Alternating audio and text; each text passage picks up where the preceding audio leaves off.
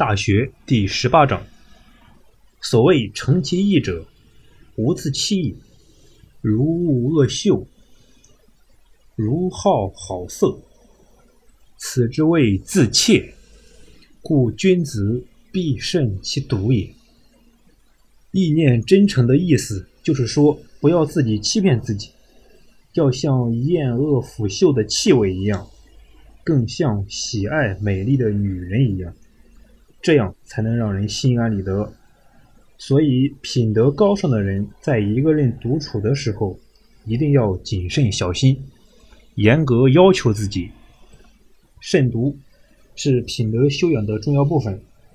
独处静视，他人不知，除了良知，没有第三只眼睛能够看到，所以就会有各种欲望产生，有各种诱惑萌动。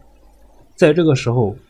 一些平时在别人的注视下不便做的事，便有可能付诸行动；一些不可告人的想法，就有可能萌生出来。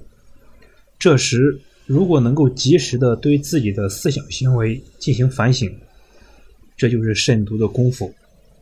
独自静处，其所作所为、所思所想，体现的是一个人真正的道德品性。